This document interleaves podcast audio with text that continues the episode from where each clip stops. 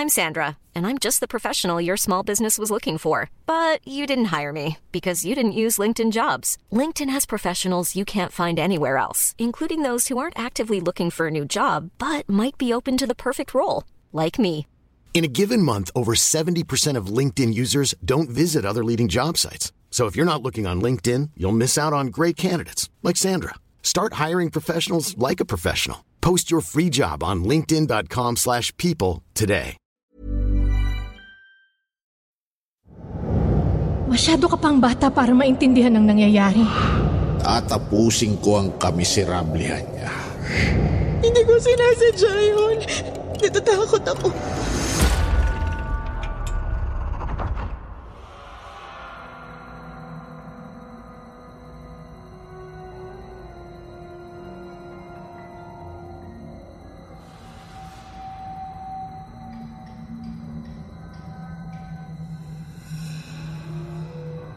Magandang araw sa lahat ng mga taga-subaybay ng Kwentong Takipsilim. Naniniwala ba kayo na ang kasamaan at pagiging bayolente ay namamana? O mas naniniwala kayo sa free will?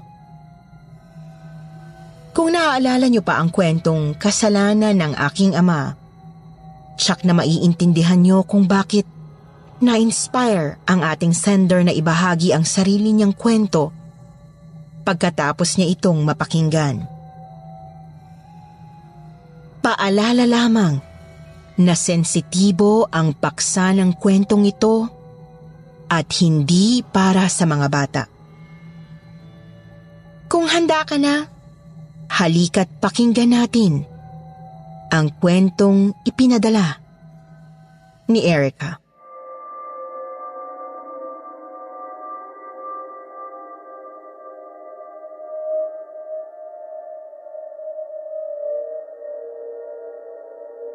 Miss Anne, naniniwala po ba kayo na namamana ang kasamaan?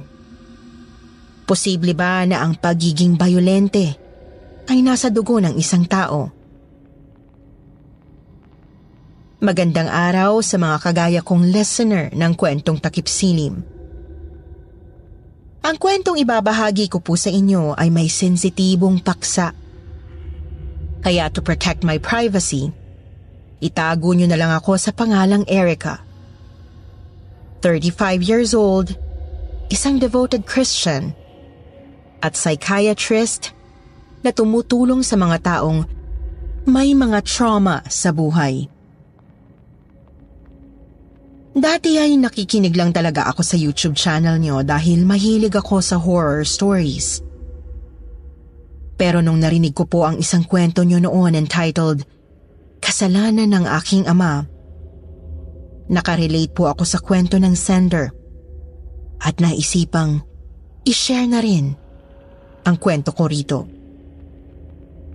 Magkaiba man ang storya ng buhay namin, may isang bagay naman na magkapareho kami. Anak din ako ng isang mamamatay tao.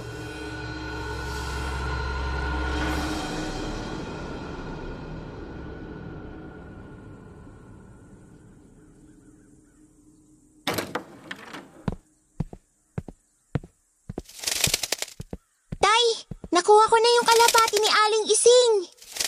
Shhh! Hinaan mo lang ang boses mo. Baka may makarinig sa'yo. Sorry po. Very good talaga tong anak ko. Paano mo to nakuha? Hinintay ko pong makatulog siya. Alam ko po kasing nagsisiesta siya pag ganitong oras eh. Sigurado kang walang nakakita sa'yo. Wala po, promise. Pinagalitan ka ni Aling Ising kahapon, hindi ba? Opo, ang ingay ko raw. Naglalaro lang naman ako ng manika eh. Pero sabi niya, ang laki daw ng bunganga ko. Paano naman magiging malaki ang bunganga ng prinsesa ko? Huh? Anong ginagawa niyo, Tay? Ayan. Bubuksan ko ng sobrang laki ang bibig ng kalapating to. Bakit po? gusto kong ipakita sa iyo kung ano ang totoong malaki ang bibig. Ganito oh. Diba? Ang laki ng bibig ng kalapate. Tay, parang nasasaktan na siya oh.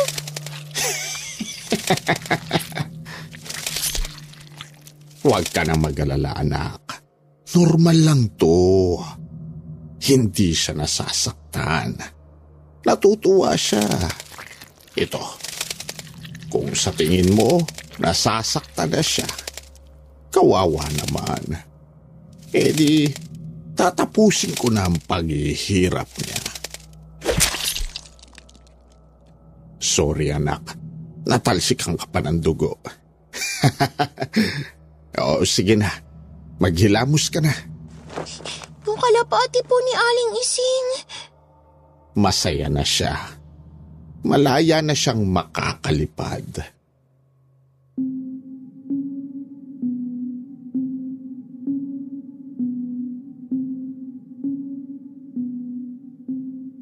Bata pa po ako. Itinanim na ni Tatay Fred sa mura kong isip na normal lang ang pumatay.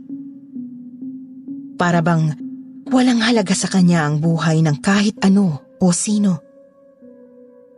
7 years old pa lang po ako noon. At dahil wala pa sa tamang isip, akala ko'y okay lang ang ginagawa niya. Mabait po si tatay at kilala ng mga tao sa lugar namin dahil sa likas niyang kabaitan at pagiging matulungin. Isa po siyang engineer. May malaking sahod, kaya nagagampanan niya ang responsibilidad niya sa akin bilang isang single dad. Namatay daw sa panganganak ang mama ko at mula noon, mag-isa niya na akong pinalaki. Kilala siya bilang isang mabait na ama at kapitbahay. Pero ang hindi nila alam, may itinatagong, madilim na pagkatao si Papa. Isang kadiliman na hindi napansin ng musmus kong isip noon. Miss Anne, madalas na umuuwi si Papa na may dalang kung ano-anong hayop. Butiki, daga, sisiw at iba pa. Tino-torture niya ang mga hayop. Pinaglalaruan. Pinapalatan ng buhay. Tsaka pinupugutan ng ulo. Ginagawa niya ang mga bagay na yon sa harap ko mismo.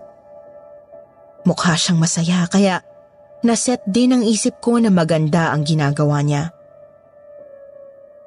Pakiramdam ko tuloy, bonding experience namin yung mag-ama.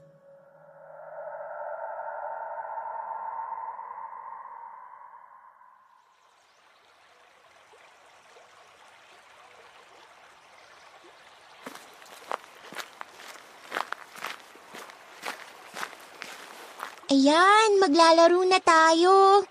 Ang dami ko na palang naipong mga ipis. Buti na lang, tinulungan ako ni tatay sa pagkolekta. Saan kaya dito yung pinakamatulis na bato? Ayan, ito yung batong gagamitin ko. Ready na ba kayo mga ipis? Ang sabi ni tatay, pwede ka raw kayong dikdikin ng sabay-sabay eh. Tapos, ilalagay ko kayo ulit dito sa kahon at ipapakain ko kayo sa aso ni Aling Ising. Ang saya nun, diba? Magiging dog food na kayo. Anong ginagawa mo? Tigil mo nga yan. Sino ka? Ba't mo pinaglalaruan yung mga ipis? Eh ano ngayon? Mas masaya silang kalaro eh. Wala kasing nakikipaglaro sa akin. Tawag nila sa akin, weirdo. Ano ba yung weirdo? Oh, basta. Huwag mo itutuloy ang pinaplano mo. Pakialamero ka! Hindi tamang pumatay, masama yun. At alam kong mabait kang bata. Kaya please, huwag kang gumawa ng masama.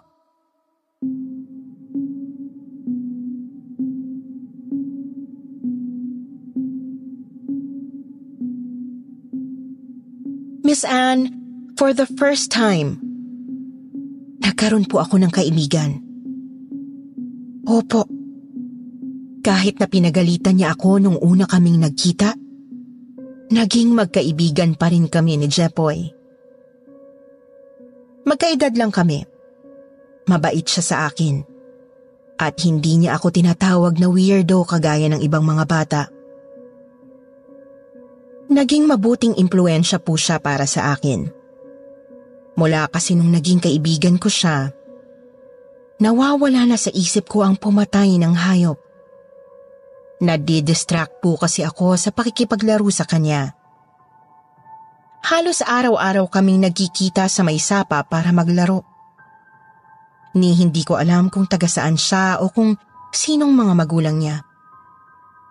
Basta naglalaro lang kami. Hanggang isang araw, naglalaro kami ng taguan at narinig ko ang ibang mga bata na tinatawag akong baliw. Naglalaro raw kasi akong mag-isa.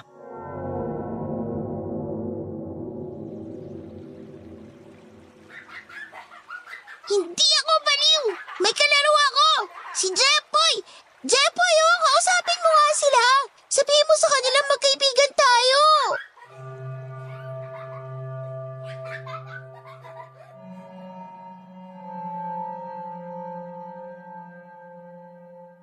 Lalo lang po nila akong pinagtawanan dahil wala naman daw po silang makitang kasama ko.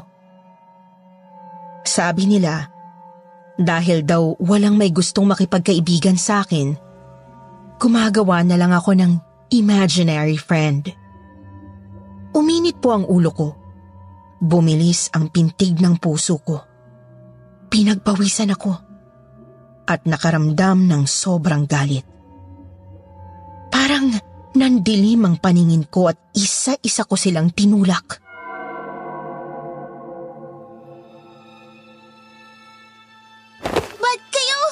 Sinungaling! Totoo si Jepoy! Totoo kaibigan ko!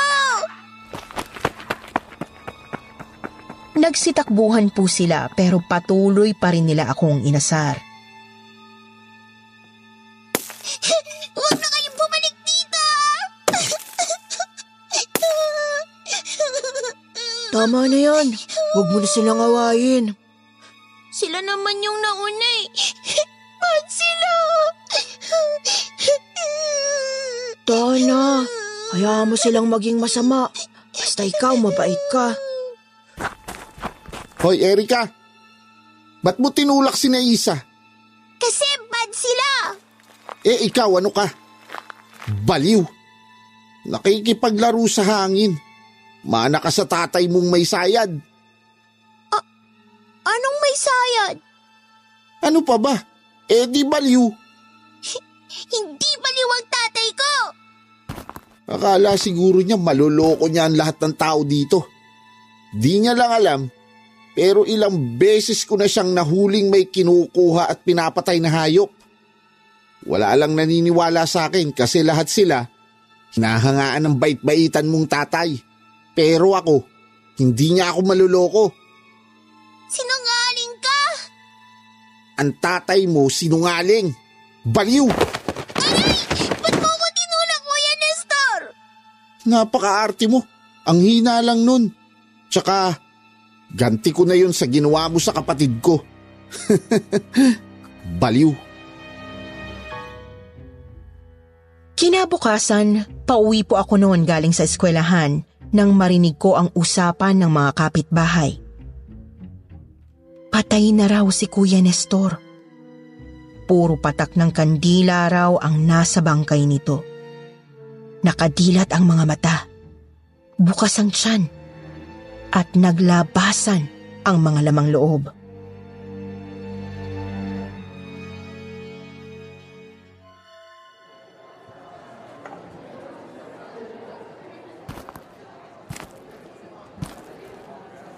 May pumatay kay Kuya Nestor?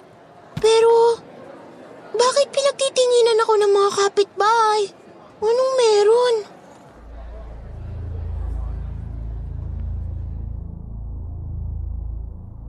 May narinig akong nagsabing hindi raw siya makapaniwalang nagawa ni engineer yon. At sa lugar namin, si tatay lang ang may palayaw na engineer. Mas lalo po akong naguluhan at nagtaka noon.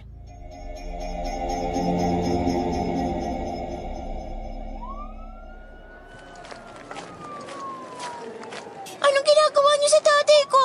Bakit niyo siya pinupusasan? Tay, ano nangyayari?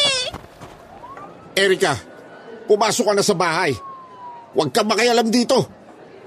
Mamang pulis, pakawalan niyo po ang tatay ko. Hindi siya masamang tao. Erica, halika na sa loob.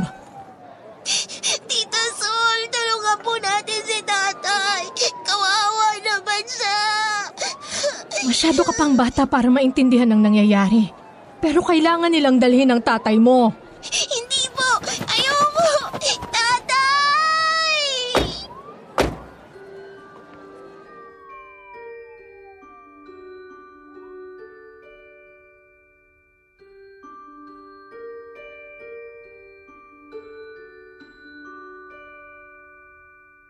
Gumuho po ang mundo ko noong nakulong si Tatay Fred.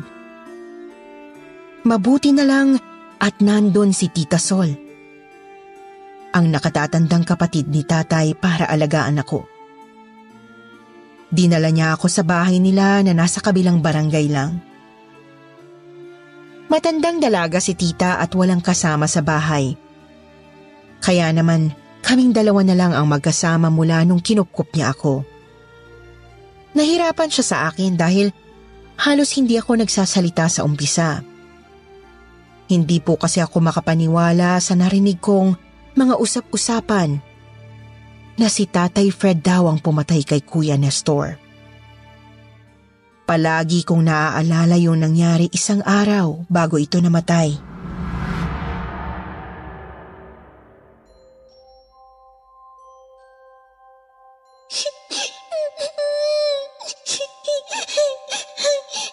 Oh, bakit ka umiiyak? Si Kuya Nestor po kasi.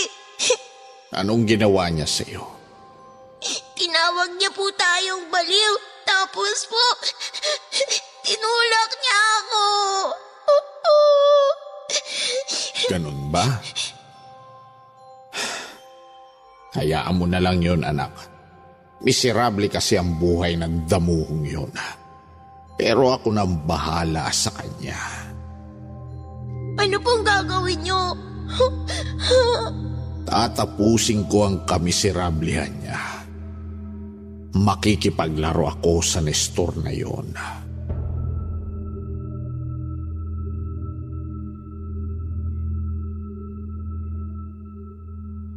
Saktong-sakto po na may sapa din malapit sa bahay ni Tita Sol. Palagi po akong tumatampay doon. Dahil bukod sa tahimik, naaalala ko din si tatay pag nandun ako. Isang beses, kakauwi ko lang po noon nang marinig ko si Tita Sol na kausap sa cellphone ang kapatid nila ni tatay na nasa Amerika. At ang mga sinabi po niya ang mas nagpaguho sa mundo ko.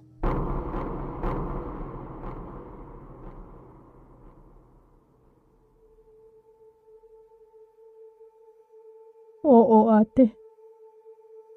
Patay na nga si Fred. Ang sabi, inatake raw sa puso dun sa loob ng kulungan. Pero hindi ako naniniwala eh. Ang daming pasa at sugat sa katawan niya. Ang sabi ng iba, baka binugbog raw ng mga preso. Ganun daw talaga yung mga yun. Pag may bagong nakulong na grabe ang kasalanan, sinasaktan na tinotorture. Mga hayop sila. Akala nila kung sino silang malilinis. Eh pare-pareho lang naman sila nasa kulungan. Patay na si tatay? Erica? Hindi. Hindi totoo. Hindi mapatay si tatay. Hindi niya ako iiwan.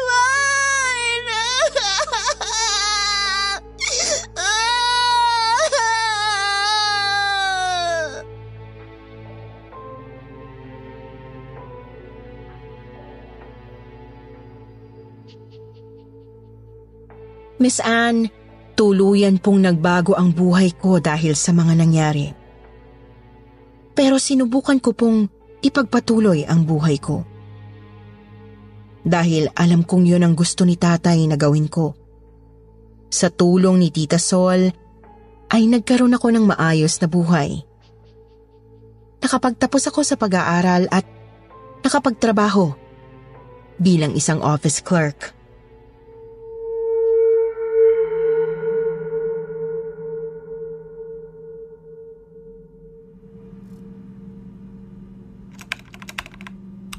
Nakakainis talaga ang Reese na yun. Baklitang pangit. Kung makapag-utos, akala niya siya yung boss ko. Daig niya pa yata yung may-ari ng kumpanya eh. Alam naman ng lahat na hindi siya magaling. Sip-sip lang siya. Sarap tusukin ng ballpen yung mata niya. Papaikot-ikutin ko yung ballpen sa eyeball niya hanggang sa lumuwa. Babalatan ko siya ng buhay. Gigilitan sa leeg hanggang sa maubos lahat ng dugo niya sa katawan. Tingnan ko lang kung makapag-inarte pa siya.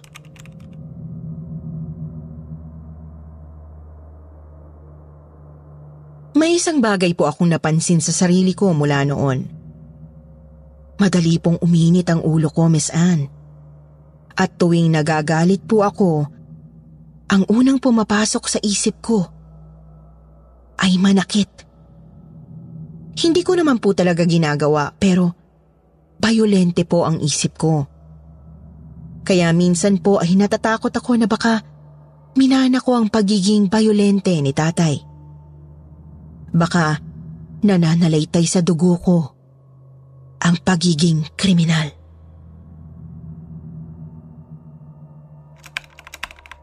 Ano ba yan?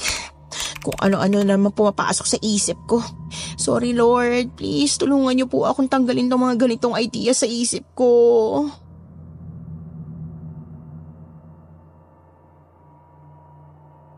Pilit ko pong kinukumbinsi ang sarili ko na hindi ko minana ang kasamaan ni tatay. Nag-iisang anak man niya ako, magkaiba naman kami. Dahil kilala ko ang sarili ko at hinding-hindi ako mananakit ng kapwa ko.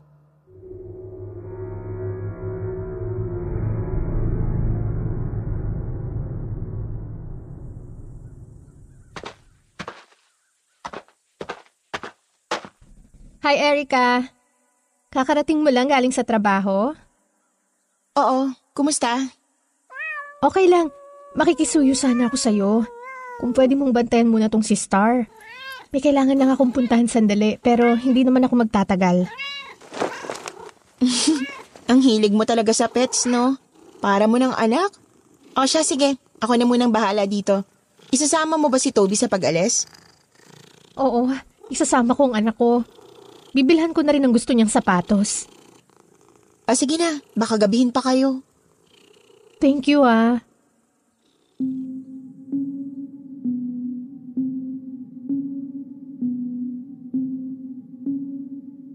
Mag-isa lang po ako noon sa sala. Nagsa-cellphone. Habang ang pusa namang si Star ay naglalaro. Bigla ko pong nadaanan sa feeds ko ang picture ni Reese. Ang sipsip kong office mate. Muli ko na naman tuloy naalala ang inis ko sa kanya. Nanumbalik sa isip ko ang lahat ng mga pangmamaliit niya sa akin. Bigla po akong pinagpawisan at humigpit ang pagkakahawak ko sa cellphone. Nakaramdam na naman ako ng galit na hindi ko maipaliwanag.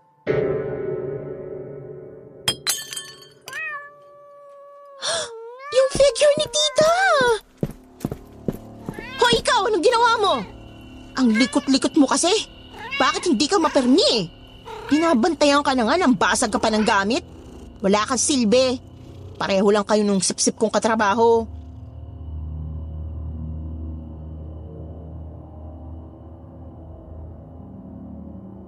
Miss Anne, yung pusa po ang pinagbuntunan ko ng galit. Hindi ko alam kung anong pumasok sa isip ko noon. Basta't kinuha ko na lang po bigla yung pusa at dinala sa may sapa. Tahimik doon at walang ibang tao.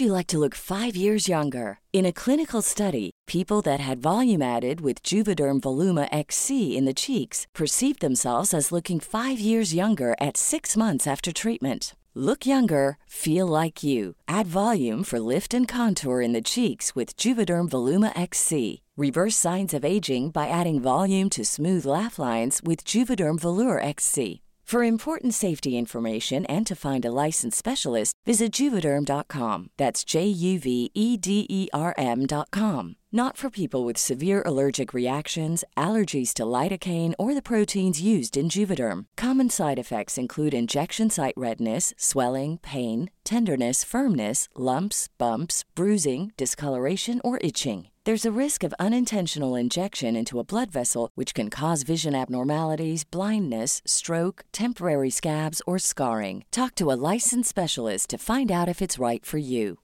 Hiring for your small business? If you're not looking for professionals on LinkedIn, you're looking in the wrong place. That's like looking for your car keys in a fish tank.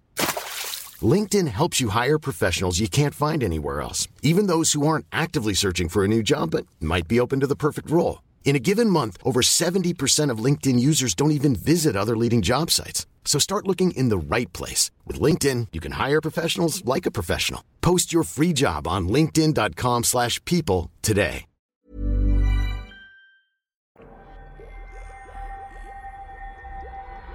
Gawin mo na. Alam kong gusto mo. Wala kang silbi! Mamatay ka na!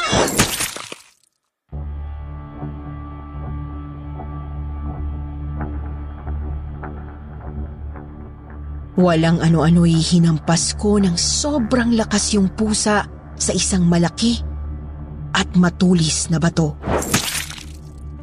Habang ginagawa ko yun ay sumisigaw ako paulit-ulit. Nagmura po ako ng maraming beses, pero kahit anong gawin ko ay hindi pa rin humuhupa ang galit ko. Inilapag ko sa lupa ang duguan at nanghihinang pusa. Pinulot ko ang isang malaking bato at paulit-ulit na ipinukpok yun sa pobreng pusa.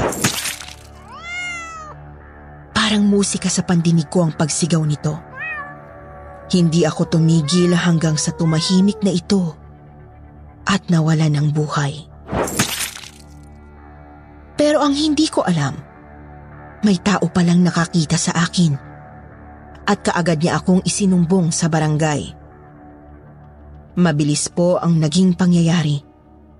Nanghihina po ako noon pagkatapos ng ginawa ko at parang wala sa sarili. Ang naaalala ko lang, nasa barangay hall na ako noon at nandun si Tita Sol at ang umiiyak na si Allison.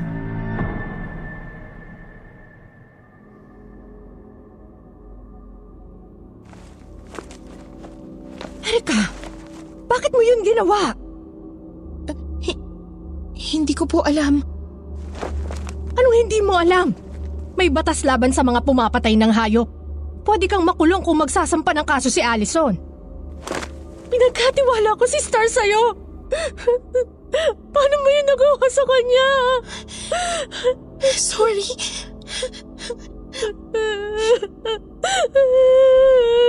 Allison, sana mapatawad mong pamangkin ko. Alam kong napakalaking kasalanan ang ginawa niya. Pero sana... Hindi ko alam kung anong pumasok sa isip ko. Nagmamakaawa ako sa'yo, Allison. Patawarin mo ako. Hindi ko sinasadya yun. Natatakot ako. Baka ano? Baka kagaya ako ng tatay ko. Bayolente. Masamang tao. Kriminal. Erica, ano ba yan sinasabi mo? Napapansin ko na mabilis uminit ang ulo ko at mabilis na pumapasok ang mga violenting idea sa isip ko. Kaya pati ako, natatakot na rin sa sarili ko eh. Kasi baka naman akong kasamaan ni tatay. Baka demonyo rin ako. Walang taong ipinanganak na masama, Erica. Hindi namamahan ang kasamaan. May free will tayong lahat. Kaya kung ano man yung kadiliman na bumabalot sa'yo, kaya mo yung labanan. Hindi ko alam kung paano. Ilapit mo ang sarili mo sa Panginoon. Aaminin kong mahirap para sa akin na patawarin ka sa ginawa mo. Pero dahil naniniwala ako sa pagpapatawad, susubukan ko. Salamat ah. Sumama ka sa akin sa church. Gusto kong tulungan kang maging mabuti.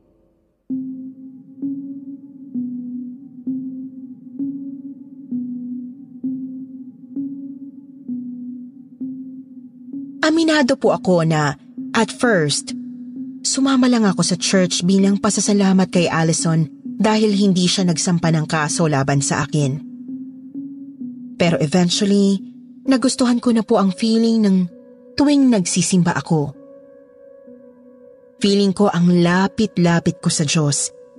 Feeling ko mabuti akong tao. At may pag-asa na hindi ako maging katulad ni tatay.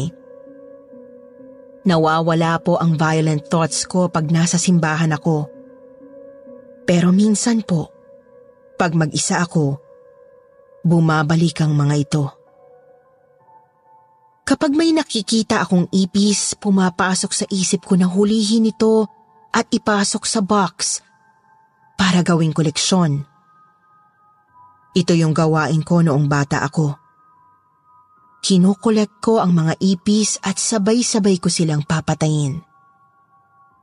Pero every time na naiisip ko ito, nagdarasal ako at sa awa ng Diyos ay napipigilan ko ang sarili ko. Isang araw po, na-late ako sa trabaho dahil hindi ako nagising sa alarm ko. Nang dumating ako, sinalubong ako ng sermon ni Reese.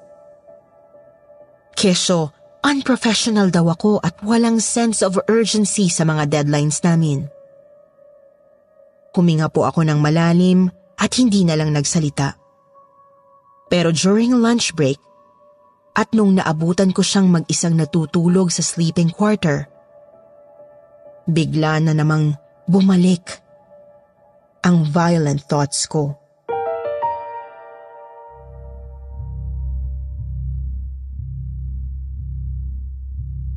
Ang sarap-sarap mong sakalin hanggang sa malagutan ka ng hininga. In fact, takang bakla ka. Mamatay ka na. Sana mawala ka na sa mundong to. Gawin mo na, anak.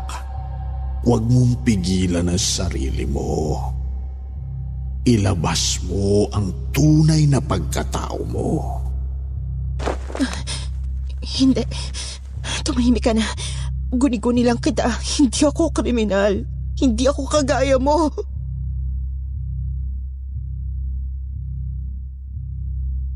Nakakuyom na po ang kamao ko. Pinagpapawisan na ako ng malamig sa oras na yon. Pero pumikit ako. Huminga ng malalim at paulit-ulit na nagbilang sa isip ko. Mabuti na lang po't napigilan ko ang sarili ko. Tumakbo ako palabas ng sleeping quarter bago pa ako may magawang bagay na pagsisisihan ko. Ang akala ko'y okay na ako, pero hanggang sa pag-uwi ko po ay dala-dala ko pa rin ang galit ko. Sakto po na napadaan ako sa bahay ni Allison. Walang tao sa kanila nun. Pero nakita ko ang cage kung saan nakakulong ang alaga niyang dagang Costa.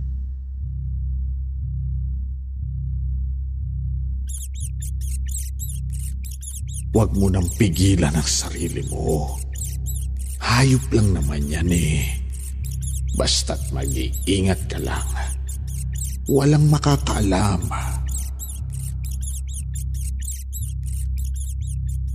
Natalo po ako sa pagkakataong yon. Nang masiguro kong walang tao sa paligid, ninakaw ko ang dagang Costa na alaga ni Allison.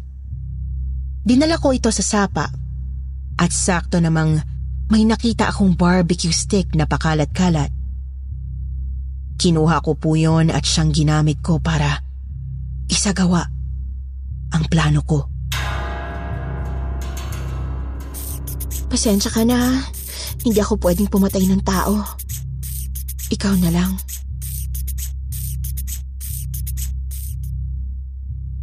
Una kong tinusok ang kaliwang mata ng daga. Pagkatapos ay ang kaliwang mata naman ito. Nang mabulag na ang daga ay paulit-ulit ko itong sinaksak sa kabuoang bahagi ng katawan nito. Hindi ako tumigil. Sa bawat pagsaksak ko ay mas lalo lang tumitindi ang galit ko.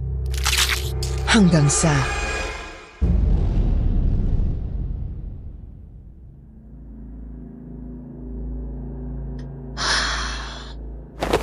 Tumigil ka na!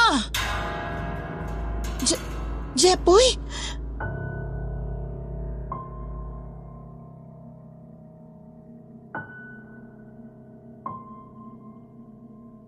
Nalaki po ang mga mata ko nang makita ko ang dati kong kaibigan. Bakit kagaya pa rin siya ng dating itsura niya? Bata pa rin siya. Hindi kaya tama sila noon na imaginary friend ko lang si Jepoy? Baliw nga ba ako?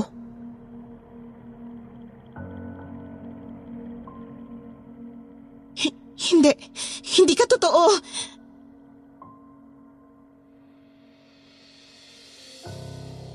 Sa takot ko ay basta ko nalang binitiwan ng barbecue stick at kumaripas ng takbo.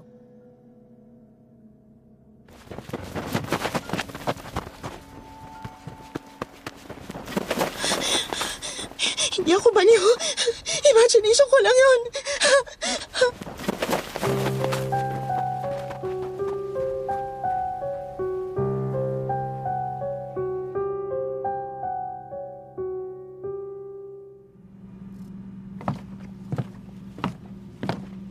Erica, kailangan kong pumunta sa barangay hall. May biglaang meeting raw kami. Eh, paano po tong si Toby? Di ba pinababantayan to ni Allison sa inyo kasi may bibilhin siya? Yun na nga eh. Makikiusap sana ako sa'yo na bantayan mo muna si Toby. Kailangan ko talagang umattend sa meeting. Sige po. Ako na po munang bahala dito sa bata.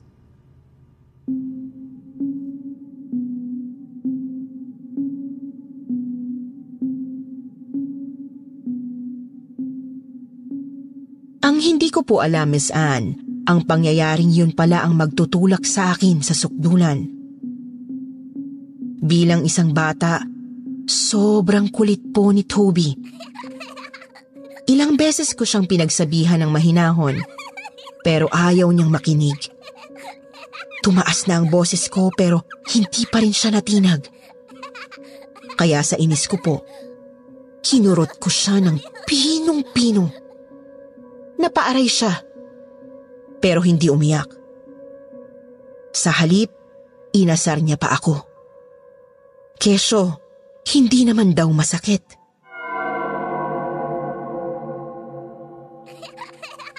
Sinusubukan mo talagang pasensya ko? 7 years old ka pa lang, pero demonito ka na. Hindi masakit? Pues ipaparamdam ko sa'yo kung anong totoong masakit. Tama yan, anak. Ilabas mo ang galit mo. Huwag mong kimkimin. Halika rito!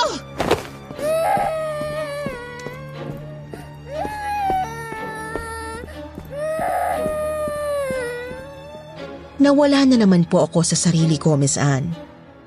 Alam ko kung ano ang ginagawa ko pero di ko mapigilan ang sarili ko. Dinala ko si Toby sa may sapa. Nagpumiglas siya, pero wala siyang nagawa para labanan ang lakas ko. Pagkarating namin doon ay hinubaran ko siya para mas maramdaman ng mura niyang katawan ang sakit ng pagpalo ko. Sakto po na may nakita akong malaking kahoy doon na kasing haba ng braso ko. Yun ang gagamitin kong pamalo sa kanya.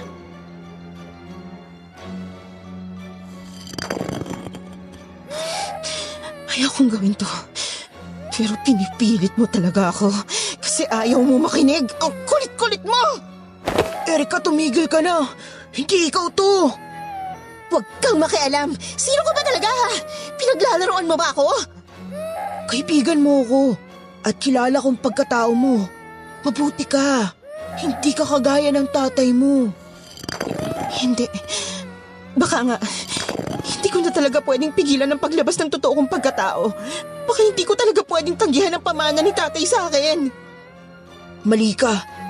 Hindi na mamana ang kasamaan. Pwede tayong mamili kung magiging masama tayo o hindi. Erica, piliin mo maging mabuti. Kaya mo. Pero... Ah! Toby, anak! Halika rito! Allison! Tulungan mo ako! Ah! Bagay lang yan sa'yo. Demonyo ka, Erica!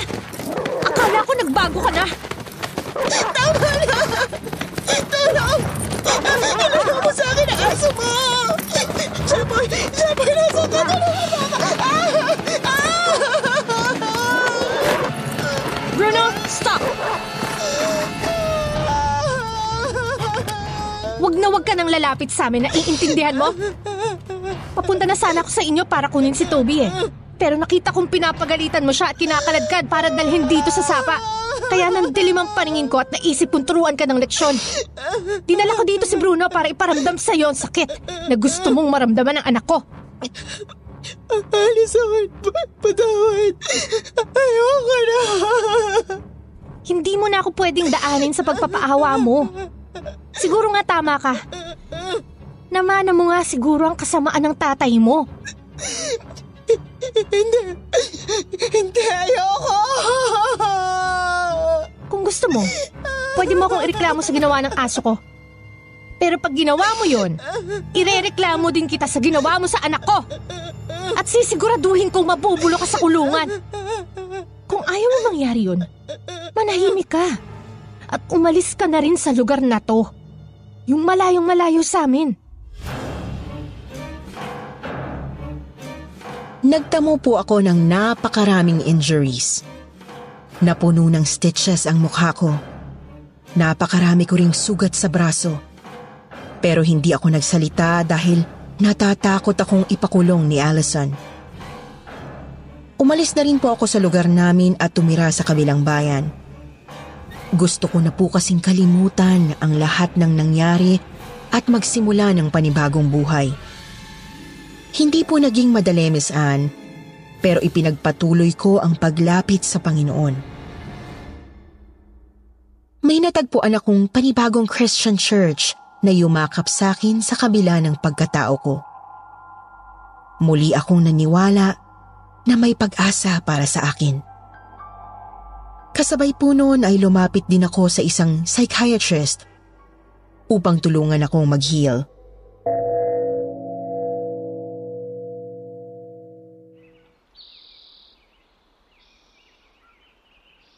Ang laki pala ng naging impact ng mga ginawa ng tatay mo. Opo, tita. Sabi ng psychiatrist, traumatized daw po ako sa mga nangyari mula nung bata pa ako. Na-manipulate daw yung isip ko na okay lang ang mga ginawa ni tatay. Kasi para na naming ginawang bonding yung pananakit ng mga hayop eh. Sa murang edad, tinanim na niya sa isip ko na okay lang maging bayolente. Na normal lang yon. Lumaki din kasing bugbog sarado ang tatay mo sa papa namin. Lasenggo si papa at lagi niyang pinag-iinitan ng tatay mo. Bugbog sarado si Fred dati. Kahit kailan ay hindi siya umimik. Pero kinimkim lang pala niya ang lahat ng yon.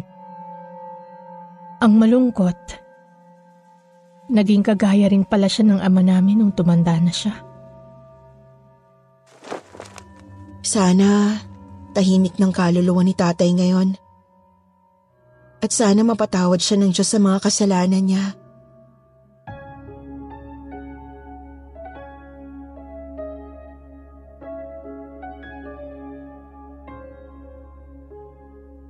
Dahil po sa kagustuhan kong makatulong sa mga kagaya kong lumaking may traumas, nag-aral po ako ng psychology. Kaya naman po, aside sa pagiging devoted Christian, Isa na rin akong psychiatrist ngayon. Hindi po naging madali ang road to recovery ko. Maraming ups and downs. Pero masaya po akong i-share sa inyo na okay na ako ngayon. Wala na ang urge kong manakit o maging bayolente. Masaya at tahimik na rin ang buhay ko ngayon. Bigla ko pong nakita si Jepoy na masayang naliligo sa may sapa. Ngumiti siya at kumaway sa akin. Pero sa isang iglap ay bigla na lang siyang naglaho. Parang hinangay ng hangin. Kaya hanggang ngayon ay napapaisip pa rin ako. Sino ba si Jepoy? Multo ba siya? Basta, isa lang ang alam ko. Malaki ang naitulong niya upang iligtas ako. Sa lahat po ng mga tagapakinig, palagi po nating tatandaan na hindi likas ang kasamaan. Palagi po nating mas piliin ang kabutihan. Kagaya nga po ng paborito kong verse sa Biblia. Marcos Kapitulo 7, Versikulo 21 hanggang 23. Sapagkat sa loob, sa puso ng tao, nagmumula ang masasamang isipang nag-uudyok sa kanya upang makiapid, magnakaw, pumatay, mangalunya, mag-imbot, gumawa ng kasamaan tulad ng pandaraya, kahalayan, pagkainggit, paninirang puri, pagmamayabang at kahangalan. Ang lahat ng masasamang bagay na ito ay nanggagaling sa puso. At dahil sa mga ito, ay nagiging marumi ang tao. Hanggang dito na lamang po ang kwento ko, Miss Anne. Maraming salamat sa pagkakataong ito.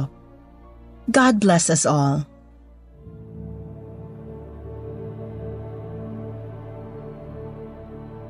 Erica, maraming salamat sa iyong walang takot na pagbabahagi ng kwento mo sa amin. Ang masasabi ko lang ay masaya ako dahil nahanap mo na ang kapayapaan. At naway magpatuloy ka pa sa iyong paglapit sa Panginoong Diyos. Ayon nga sa Romans 8, chapter 5, those who live according to the sinful nature have their minds set on what that nature desires. But those who live in accordance with the Spirit have their minds set on what the Spirit desires. Hindi ako naniniwala na tayong mga tao, are sinful or evil by nature. Pero sa mundo natin, tayo ay napapalibutan ng mga gawa ng kaaway. Kaya mas makabubuti na kumapit tayo sa Panginoon, alamin natin kung ano ang purpose na inilaan niya para sa buhay natin sa mundo.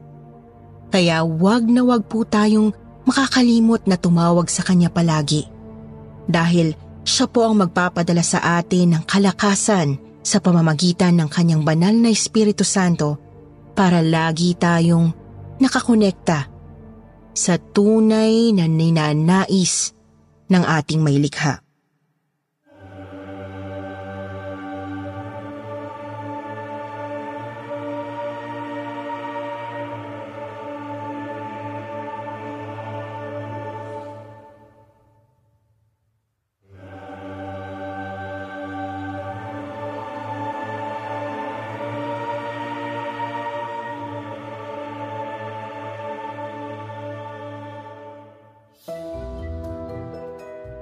Ngayon naman, dumako po tayo sa paborito nating shout-out portion.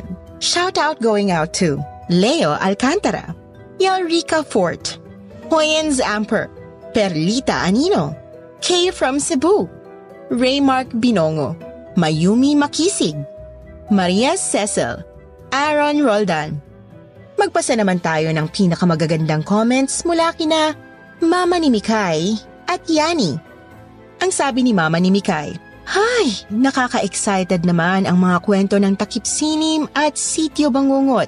Lagi kong inaabangan ang mga bagong upload nyo, pati ng asawa ko. Nahawa na sa akin sa pakikinig ng mga kwento nyo. Sana mabati niyo po kami mag-asawa, sina Eloisa at Denver ng Valenzuela City. Salamat po. Abang-abang ulit kami sa upcoming na kwento. Sabi din ni Yani, hello, listening from UAE. Lagi po akong nakikinig sa mga kwento dito sa Takipsilim at Sitio Bangungot. Habang nagpa-plancha o nagluluto po, lagi po ako naka-headset para lang makinig sa mga kwento nyo. Maraming salamat dahil sa inyong mga kwentong katatakutan, nawawala po ang pagod ko sa trabaho.